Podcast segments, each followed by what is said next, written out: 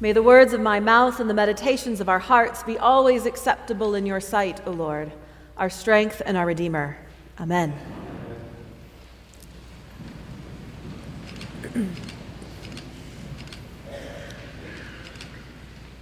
Who is your favorite saint? Who is the saint that when you hear their story or think of them or pray to or with them, helps you draw closer to Jesus? I used to use who is your favorite saint as an icebreaker question with vestries. I always, when I meet with a vestry, I always do a round, you know, getting to know your name and something about you, and favorite Bible story, favorite book. For a while, I did use favorite saints sometimes, but I've come to realize that there are many people who come into the Episcopal Church from Protestant traditions where they honestly don't know any saints. And they end up just kind of saying, St. John, because I go to St. John's, or something like that. And I, though I will say, I would say that based on those experiences, St. Francis is far and away the favorite saint of Episcopalians. We like our pets. But saints are a way for us to understand and draw closer to God in our faith. Even though, if we knew more about them, we might find it concerning. Because there are a lot of really wild saints out there. St. Simeon Stylites spent 47 years living on top of a very tall pillar because of his faith. St. Teresa of Avila, who had these wild visions of encountering the divine with curiously sexual overtones. St. Catherine of Siena whipped herself three times a day. Lots of saints had self harm behaviors, like Padre Pio in the 20th century, who had bleeding stigmata for 50 years. All things that today we would pathologize. You know, even Julian of Norwich, whose Revelations of Divine Love is this incredibly beautiful text about the visions she had and the voices she heard while extremely ill. You know, she then became a recluse who lived in a walled enclosure, never to return to the outside world. And yet, the church in our history has understood so many of the symptoms that we would now treat with medication or confinement or therapy as avenues to divine revelation. Sometimes we were able, sometimes, to recognize spiritual gifts in people who just didn't fit in, who weren't like everybody else, and who seemed to relate to the world and God on just a different plane. Sometimes the church treated such people horribly, but sometimes, sometimes we let them be who they were and recognized that in the ways they were different, they could help us draw closer to God. And that sense of people who don't fit in with the world as it is as in fitting in with God's world is reflected in the beatitudes today, where everything's upside down. You know, in our world, the poor are most certainly not blessed, and yet in God's kingdom, they are. The hungry, those who mourn, those who are hated, you know, rejoice. And Luke's Beatitudes make clear that the converse is true as well. Look out if you're rich or full or laughing or well respected. You may have success in the eyes of this world, but that success does not translate to God's eyes. And that might give us a moment of pause as we come to baptize and confirm new Christians today. Look what you're getting into. We talk about baptism usually as the entrance to the church, to a life of faith and relationship with Jesus. And it is that. But you're not just entering the church, you're becoming saints today. You're entering the communion of saints. So, welcome to this upside down world where holiness is not found in the same places as earthly success. And where you have now acquired siblings in Christ, not just in this congregation, and not just in the church all around the world today, but you have acquired siblings of Christ throughout time. We are brothers and sisters and siblings with every Christian who has lived since those people were listening to Jesus say, Blessed are you who are poor. Our siblings, some of them have led holy lives and been martyred or been visionaries, built cathedrals, preached love. And some siblings of Christ have oppressed people, have been flagrant sinners, and people of harm. But Jesus came to save sinners. Jesus is not just for the saints or the saintly among us. To be a saint is to be someone who is close to God, but you know, we don't call people saints to help God identify who they are. We call people saints because we need to know who they are, because we need to understand their stories and point to their stories as things that will be helpful for us. The Reverend Dr. Carter Heyward, one of the Philadelphia Eleven, the first women ordained in the Episcopal Church in 1974 when it was still against canon law to do so, wrote a book called The Erotic as Power and the Love of God.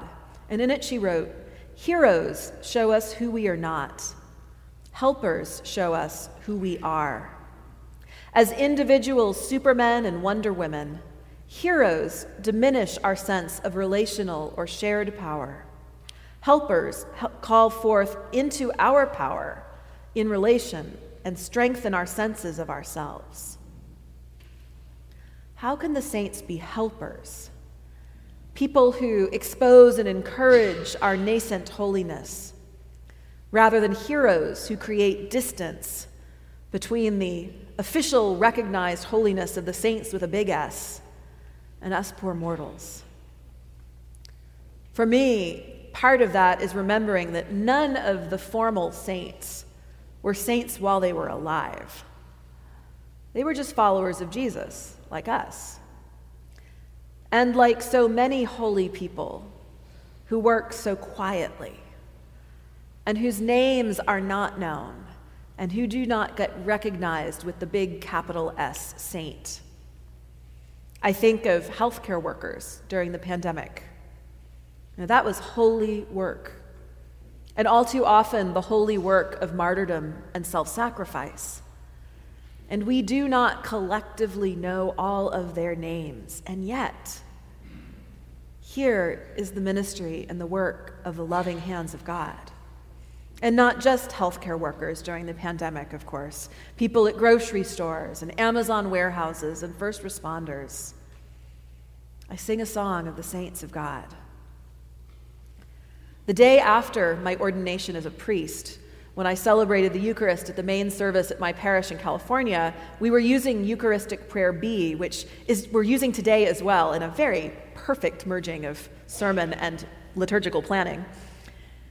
And Eucharistic Prayer B has the following line towards the end of it In the fullness of time, put all things in subjection under your Christ, and bring us to that heavenly country where, with all your saints, we may enter the everlasting heritage of your sons and daughters. Now, on that day 20 years ago, I had heard that prayer a hundred times, but somehow saying the words myself for the first time meant that I felt like I was hearing them for the first time. And I was just overwhelmed that, that I actually believed that. You know, I really do believe that there will be a fullness of time when all of us and all of the saints will be brought to a heavenly country and inherit eternity. And it was such a powerful feeling that I just burst into tears at the altar and sort of barely limped to the end of the Eucharistic prayer.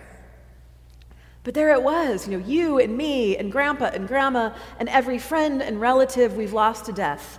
All the saints, all the apostles, our forefathers and foremothers in the faith, all of them in the fullness of time, gathered together in an eternal feast and celebration. And an eternal feast and celebration that we, we enact every week at this altar. Because every Sunday, every Mass is an All Saints' Day. You know, we are not here alone. The communion of saints surrounds us each time we gather to break bread and share wine. About 15 years ago, my now ex husband, who's a Lutheran pastor, was on the rota at the Cathedral of St. John the Divine in New York City to do their midweek services. And St. John the Divine is very clear. They are the largest Gothic cathedral in Christendom and have seven, um, seven chapels around the, the high altar where they do midweek services. There's a, there's a worshiping community at the cathedral, but it's also a lot of tourists wandering in. And, and so Jonathan was, you know, on the rota and he was doing the noon service. And sometimes there are people and sometimes there aren't. and so he was doing the service and he went out there. He got in his vestments, went out to the chapel, and no one was there. So he started the, started the service. You can do the first half of the service by yourself. And he did it, and some tourists wandered in and out, and he greeted them and talked to them. And when it got to the piece, he spoke to the last group of tourists who were there and said, Oh, would you like to stay? We're about to have communion. No, thank you, they said, and wandered off. And so he was there and he was alone. Now, we don't do private masses in the Episcopal Church or in the Lutheran Church. But he was there and he said, Well, I'm, I'm all dressed up. This looks like a pretty medieval place. Why don't I do something medieval? and so he said the Eucharist while he was physically the only person present. But when it came to the distribution of communion, he went to the altar rail and he imagined his mother there, who died when he was 18 body of Christ. And he imagined his, um, his mentor who had died recently, Walter Bowman, the body of Christ. He was not alone that day in that chapel. And he walked away saying, you know, that was the possibly the most meaningful, moving Eucharist I've ever celebrated because I was with the people I miss. So today, as we come to this altar and we break bread and we share wine, let us remember that we are not the only people at this altar today. And let us be conscious of all the saints who are with us in prayer and worship and feasting. Amen.